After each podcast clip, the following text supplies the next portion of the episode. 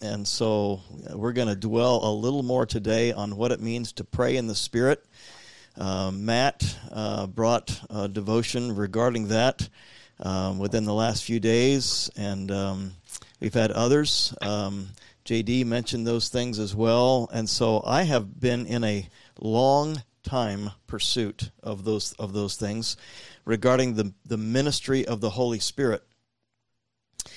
In fact, Bill Jones, uh, since I've already mentioned him, he'll remember. I've I've even gone up to New York City and taken a week of uh, just getting out of getting out of our town, getting into his town, and spend uh, now two or three weeks of uh, in several years uh, just just praying and meditating and, and hiding out and singing and walking the streets and reading and praying and just just working on the matter of getting to know the Holy Spirit.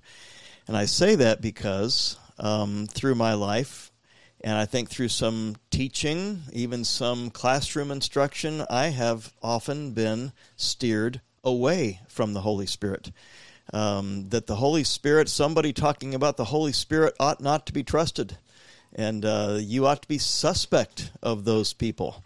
And uh, we are fine with God the Father, and we're fine with God the Son, but let's not go toward the Holy Spirit, God the Spirit. Uh, that's dangerous territory. And those are the things that um, I've um, kind of imbibed. I've, I've kind of uh, drank the Kool Aid, if you will, for many, many years. Um, I had a missionary at one point ask me a very pointed question uh, Do you trust the Holy Spirit? And that was a very um, powerful statement, question. It was a, a, a, man by the name of Ed Alexander, who's a missionary in Brazil, and we sat at a restaurant, and uh, he asked that question.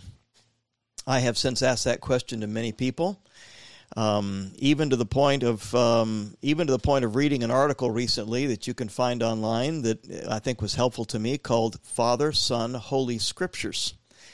And it kind of traces how it's very easy for us to replace exposition even the Word of God, which is so important, but upplay that and downplay the Holy Spirit. And I'm not going to go there today. It was just a it was a thought stirrer for me and really explained a few things. But I'd like to just ask us today, even in our prayer time, are we afraid of the Holy Spirit? Now, I know the answer to that question because, at least largely, I know the answer to that question because I've heard many on this prayer call reference the Holy Spirit and being led by the Holy Spirit. And I want to thank you for that. I believe you can't understand revival, you can't understand salvation, you can't understand even praying for awakening unless we have a respect and a knowledge of the working of the Holy Spirit and trust Him. So um, I'd like to um, just read a passage of Scripture that came to mind when Matt Hancock was um, referencing praying in the Holy Spirit or praying in the Spirit. And uh, it's found in Luke 2. And I don't remember if Matt mentioned this text, but in my mind, I went to this text and I'm going to read this text and I'm going to read a few other texts and I'm going to keep my eyes on the clock here so I don't uh, go way overboard. But, um, but uh, Luke chapter 2 and verse 25 we'll start there luke 2 25 and you'll know this is the the birth narrative. This is the Christ, the christmas story. Um, but there's a man in the narrative that we're introduced to by the name of simeon. And um, i uh, there's something that marks his life that is very intriguing. This is pre pentecost so this is we the, the Holy Spirit technically has not descended yet and not um, um, been largely noticed in the New Testament. So um, Luke chapter two and verse twenty five says, "And behold, there was a man in Jerusalem whose name was Simeon, and this man was just and devout." And we'll pause there before we go any further. Uh, the word just there has to be has to do with righteous. He was a righteous man, so he was seeking to obey God's law. He was a Christ follower. He was a God follower and devout. And that word is a little different rather than just following God. He was heartfelt following God. So this was a passion for him. Um, he was, the word means taking hold well. It was personal to him. It wasn't just going through the motions. Okay, this was a zeal of his. Um, and he was, the scripture says, waiting for the consolation of Israel. So he was waiting for the revelation of the Messiah to deliver his people. But uh, he was he was um, a God follower waiting for the Messiah to come. And then look at this next part of the text. And the Holy Spirit was upon him. Verse 26 And it had been revealed to him by the Holy Spirit that he would not see death before he had seen the Lord's Christ. So he came by the Spirit into the temple.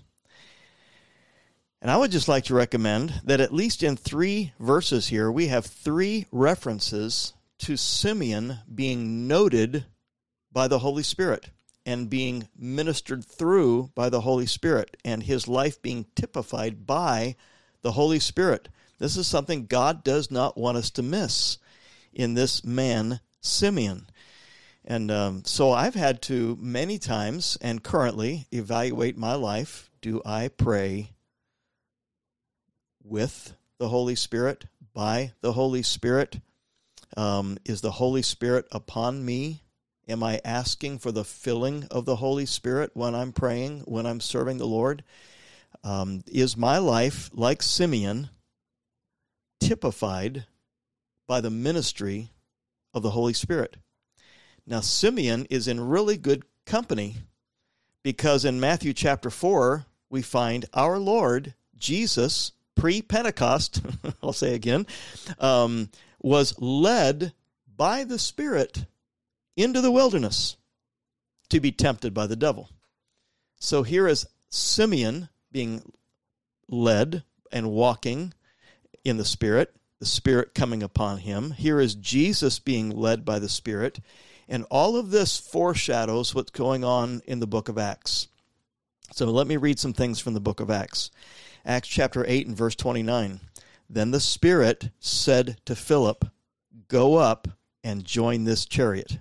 So the ministry of the Holy Spirit to Philip. Now we don't know if we don't know if Philip heard an audible voice, but there was definitely the ministry of the Spirit noticeable to Philip, noticeable enough that he responded in obedience.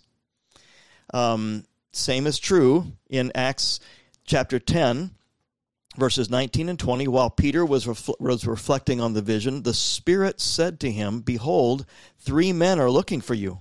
But get up, go downstairs, and accompany them without misgivings, for I have sent them myself. So here, the ministry of the Spirit. Acts chapter 13 and verse 2. While they were ministering to the Lord and fasting, the Holy Spirit said, Set apart for me Barnabas and Saul for the work to which I have called them. Acts chapter 16 and verse 6. They passed through um, and Galatian region, having been forbidden by the Holy Spirit to speak the word in Asia. And after they came to Mysia, they were trying to go to Bithynia, and the Spirit of Jesus did not permit them. Acts chapter 20 and verse 22. And now, behold, bound by the Spirit, I am on my way to Jerusalem not knowing what will happen to me there, bound by the Spirit. And then this, I would say, a, a, caution in Galatians chapter 5 and verse 17 For by the flesh sets, for the flesh sets its desire against the Spirit, and the Spirit against the flesh, for these are in opposition to one another, so that you may not do the things that you please. So, walking by the Spirit is not simply a matter of just passive surrender. I believe that is a, a mark of walking by the Spirit, but the Spirit led life, in the Spirit led life, there will be conflict. There will be conflict with the flesh. Uh, there is going to be, um, we're going to be actively involved in resisting evil and obviously then seeking good. So there's tension. But what a beautiful attribute in even in Acts chapter 20 to be bound by the Spirit. So as we as we pursue this, even in our praying, I'm going to encourage us to be led by the Spirit in our praying today. Um, we do not walk with the Spirit as an equal. He is our sovereign. God is our master. But we do follow him closely. His leading as our sovereign. Um, and so the question is going to arise, and we don't have a lot of time to discuss this, but then how do we do this? That's always the, the preaching question. So what? How do we do this? And let me just recommend one thing, and that is to be much in God's Word. Um, John chapter 15 and verse 7 says, If ye abide in me, and my words abide in you, ye shall ask what you will, and it shall be done to you. So there's prayer linked with the scriptures, linked with the abiding presence of the Holy Spirit. So if you read Stephen's email today, you're going to notice a phrase that I really appreciated him using. And he said this quote, Let us be willing to pull up our stakes and follow the leading of the Lord out of our comfort zones and convenient Christianity. So I don't know if you have the, the background and your heritage and your mind about being skeptical of the Holy Spirit, but may we take what the Scripture has.